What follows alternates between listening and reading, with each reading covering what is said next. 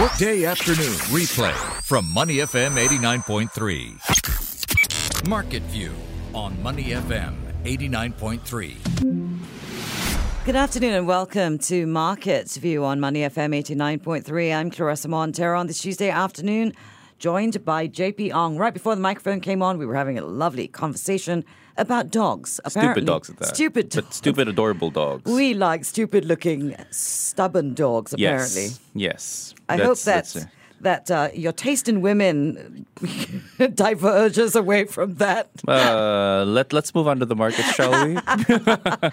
All right. Well, as far as the markets are yes. concerned, Go on. eh, not so not not so green today across the it- region. No, actually, no. The region's actually okay.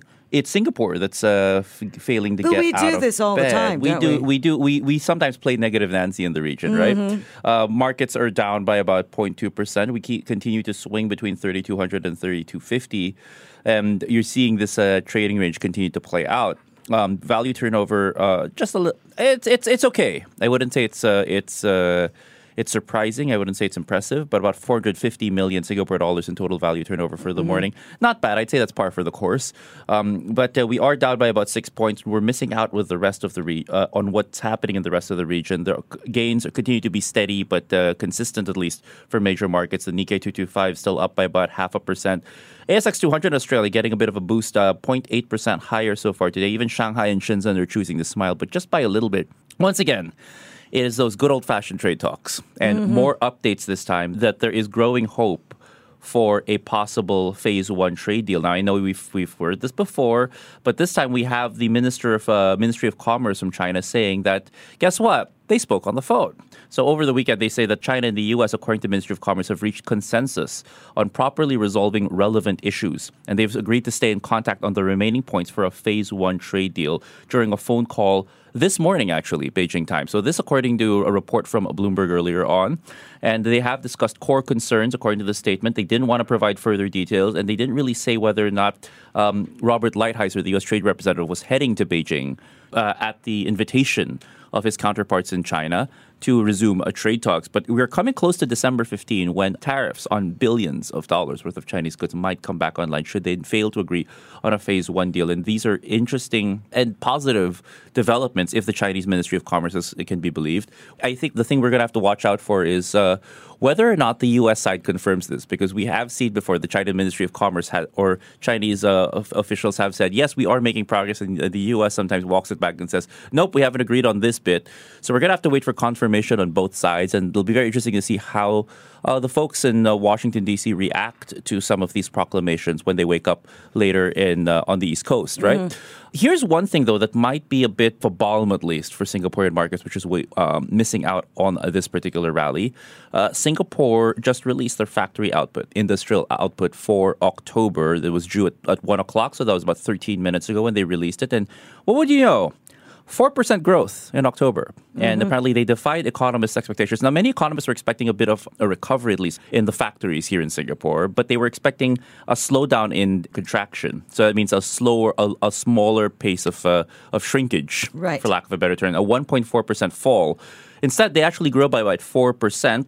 And even when you take out the biomedical manufacturing sector, which was one of the only sectors really in the manufacturing space that was really positive and showing signs of growth, but uh, volatile, albeit, but still growing nonetheless, output would have been up by about 0.2%. So again, it shows that this 3.8% year on year growth in manufacturing or 4% of this growth, majority of it actually comes from the volatile biomedical manufacturing sector. We've talked about where else, else is the Singaporean market and where is the manufacturing space going to look for their growth? Well, voila, it's going to be the biomedical manufacturing sector. But the thing is, it's still a very volatile sector, very much fast developing, a lot of change in this particular space.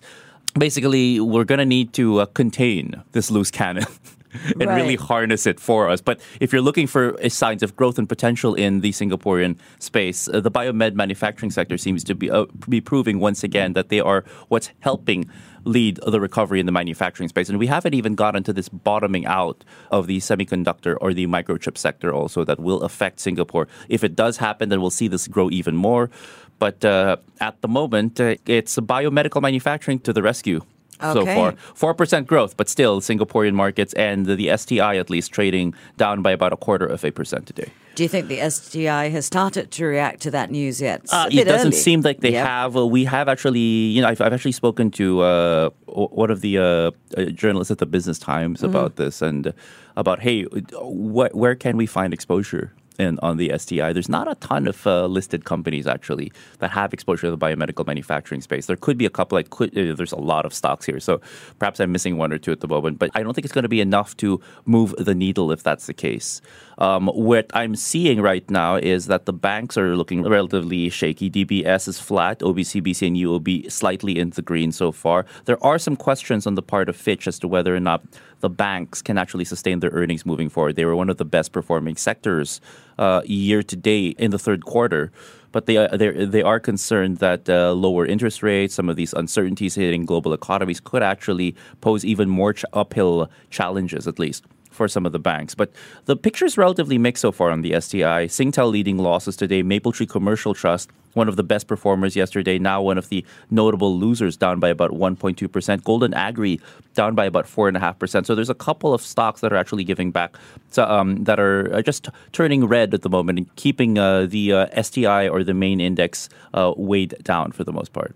It's interesting you brought up the banks because there's an interesting article today about uh, secession plans, at least for OCBC. Oh, yes. Very interesting, actually. I mean, Samuel Tsien's been there for eight years. He he knows at some point he's going to hand over the reins. And you know what? The thing we've also seen, not just here but across the ASEAN, is uh, succession planning is going to be very important for some of these big companies, and we've seen a number of these families actually start to lay out their succession plans and.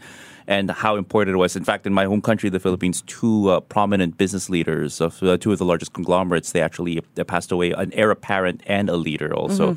And the question was, well, who's going to take over the reins? And on the part of the Gokongwei group, they were actually, they, their son Lance Gokongwei has actually been at the helm of many of the companies Right. for quite some time.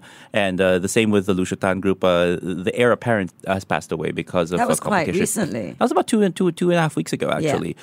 So it did shake things up, but they did say that there is an emphasis on, on, on succession planning. In fact, when I spoke to Brian Ngan of Cedarside Holdings, who was chief investment officer of that fund in the Philippines, he said, yes, Lucio Tan or Bong Tan, the, the son, has passed away, but his sister, Vivian Tan, is more than capable to actually take on the reins if uh, needs be. So there is no shortage of talent in some of these corporates, but you're going to have to really lay out your succession plan is going to be very important. So, taking us back to OCBC, it seems that Samuel Tsien, in his eighth year as CEO, has shown an indication as to who he wants to take over as his heir apparent. And he says he favors internal candidates who he says are very strong, um, strong potential successors who have moved around in different functions and able to take over the bank in the event of a need. Now, Mr. Tsien, who's actually Shanghai born, is 65 years old, and he's been known for pursuing acquisi- acquisitions that has led OCBC to expand in Hong Kong. It's become one of the 10 best private banks in Asia, in all of Asia also, and they are the second largest lender in Singapore, and by default, also the second largest lender in Southeast Asia. A lot Right. of this happening under his plans. I think one of the questions for OCBC moving forward also is uh, you, you can argue that they have a significant exposure to China at the moment. It's not a bad idea. In fact, it's still arguably a good idea to stay in China, but we have seen some of these economic slowdowns, some uncertainty hitting the Chinese economy. How they're going to manage some of this uncertainty moving forward is going to be a big question for for for Mr. Tsien or whoever succeeds him as a CEO. And now he has said there are no immediate plans for him to step down, but he has said that they're not looking externally. They're going to keep things in the family and, and cultivate some of their leaders uh, leaders there, and, th- and they're going to have to sustain some of this growth that they've uh, embarked on over the last couple of years.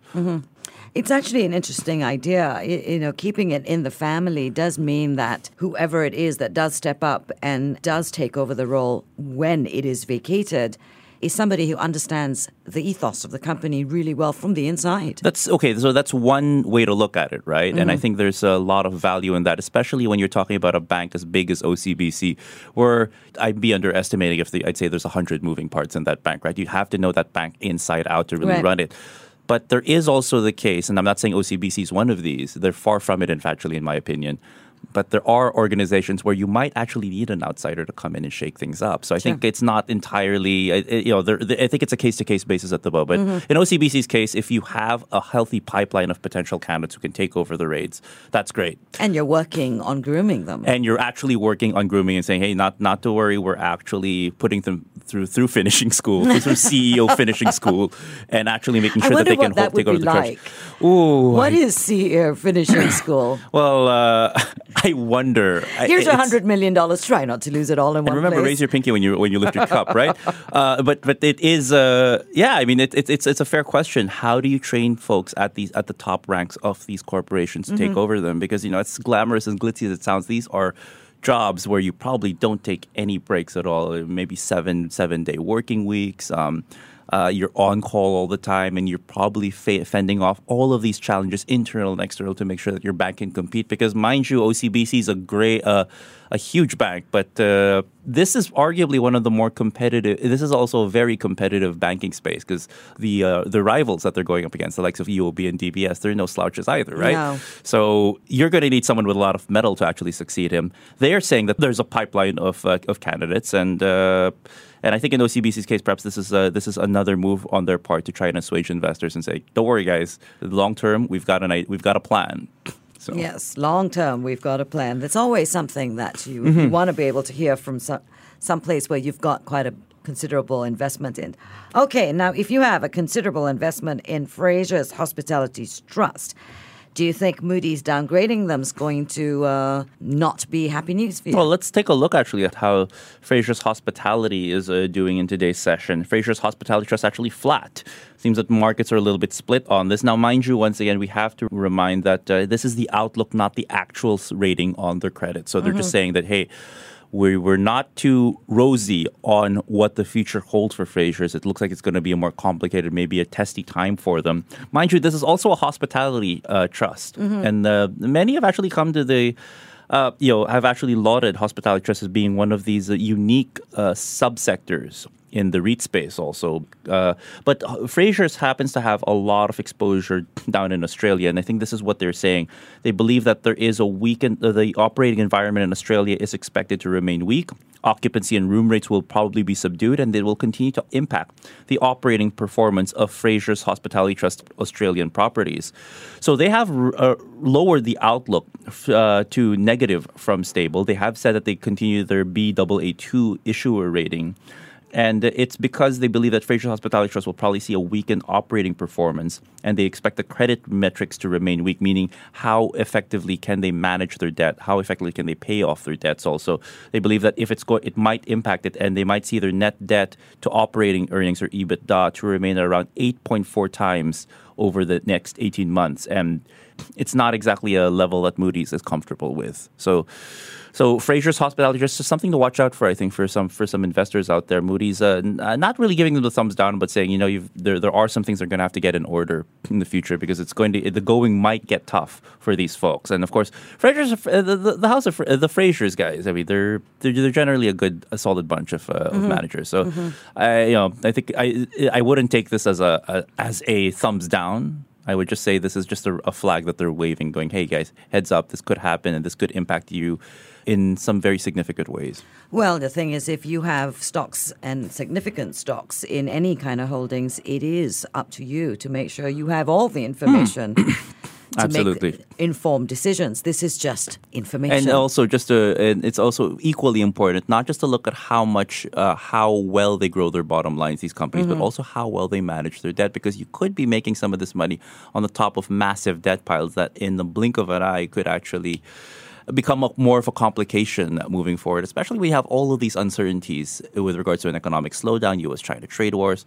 Um, it makes managing credit a little trickier, I think, moving forward. Sure. So yeah, I mean, but uh, uh, I'm all for information. I do believe information and, is power. and information on both sides of the uh, on- Right. on- from both the balance sheet and the income statement. so that as much information as you can get Yes, absolutely. to make the most educated guess at the end of the day still. this has been Market View on Money FM with JP Ong. I'm Clarissa Montero. Before acting on the information on Money FM, please consider if it's suitable for your own investment objectives, financial situation, and risk tolerance. To listen to more great interviews, download our podcasts at moneyfm893.sg or download the SPH radio app available on Google Play or the App Store.